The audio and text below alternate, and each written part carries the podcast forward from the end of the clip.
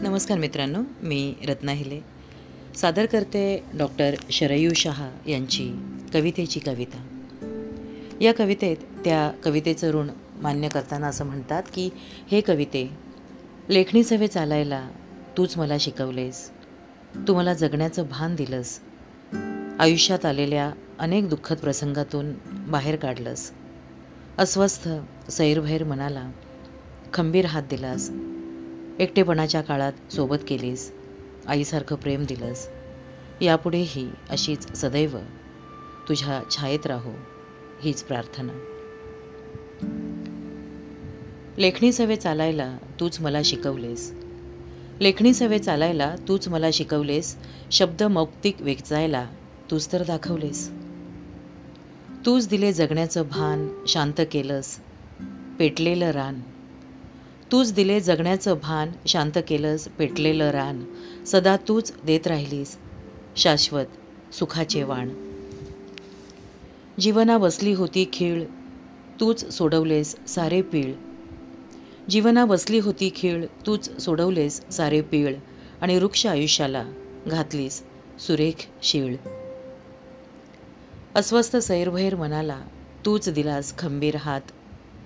अस्वस्थ सैरभैर मनाला तूच दिलास खंबीर हात एकटेपणाच्या काळात. तुझीच तर अतूट साथ. कमी होते मनातील तेढ सुटे होती गुंत्यांचे पेड कमी होते मनातील तेढ सुटे होती गुंत्यांचे पेड कारण आता लागले मला केवळ शब्दांचेच वेड तूच दिलीस मातेची प्रीती तुझ्यामुळेच मनशांती तूच दिलीस मातेची प्रीती तुझ्यामुळेच मनशांती थांबवलीस आजवरची ही माझी व्यर्थ भटकंती. मुलायम शब्द बाहूमध्ये कसे अलगद झेललेस?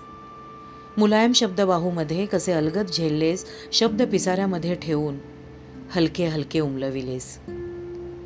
स्वर्ग सुखच जणू साक्षात देत राहिलीस आजवर. स्वर्ग सुखच जणू साक्षात देत राहिली साजवर संथ अशा लाटांवरून आणून सोडले काठावर. तूच माझ्या मनावरची नाजूक मनोहर मुरली. तूच माझ्या मनावरची नाजूक मनोहर मुरली तुझ्या सवेच प्रिय सखी सांज सावली मखमली. कसे मानू ऋण तुझे कसे व्यक्त करू भाव? कसे मानू ऋण तुझे कसे व्यक्त करू भाव? सदैव तुझ्या पंखांखाली तुझ्या छायेमध्येच ठेव. सदैव तुझ्या पंखांखाली तुझ्या छायेमध्येच ठेव.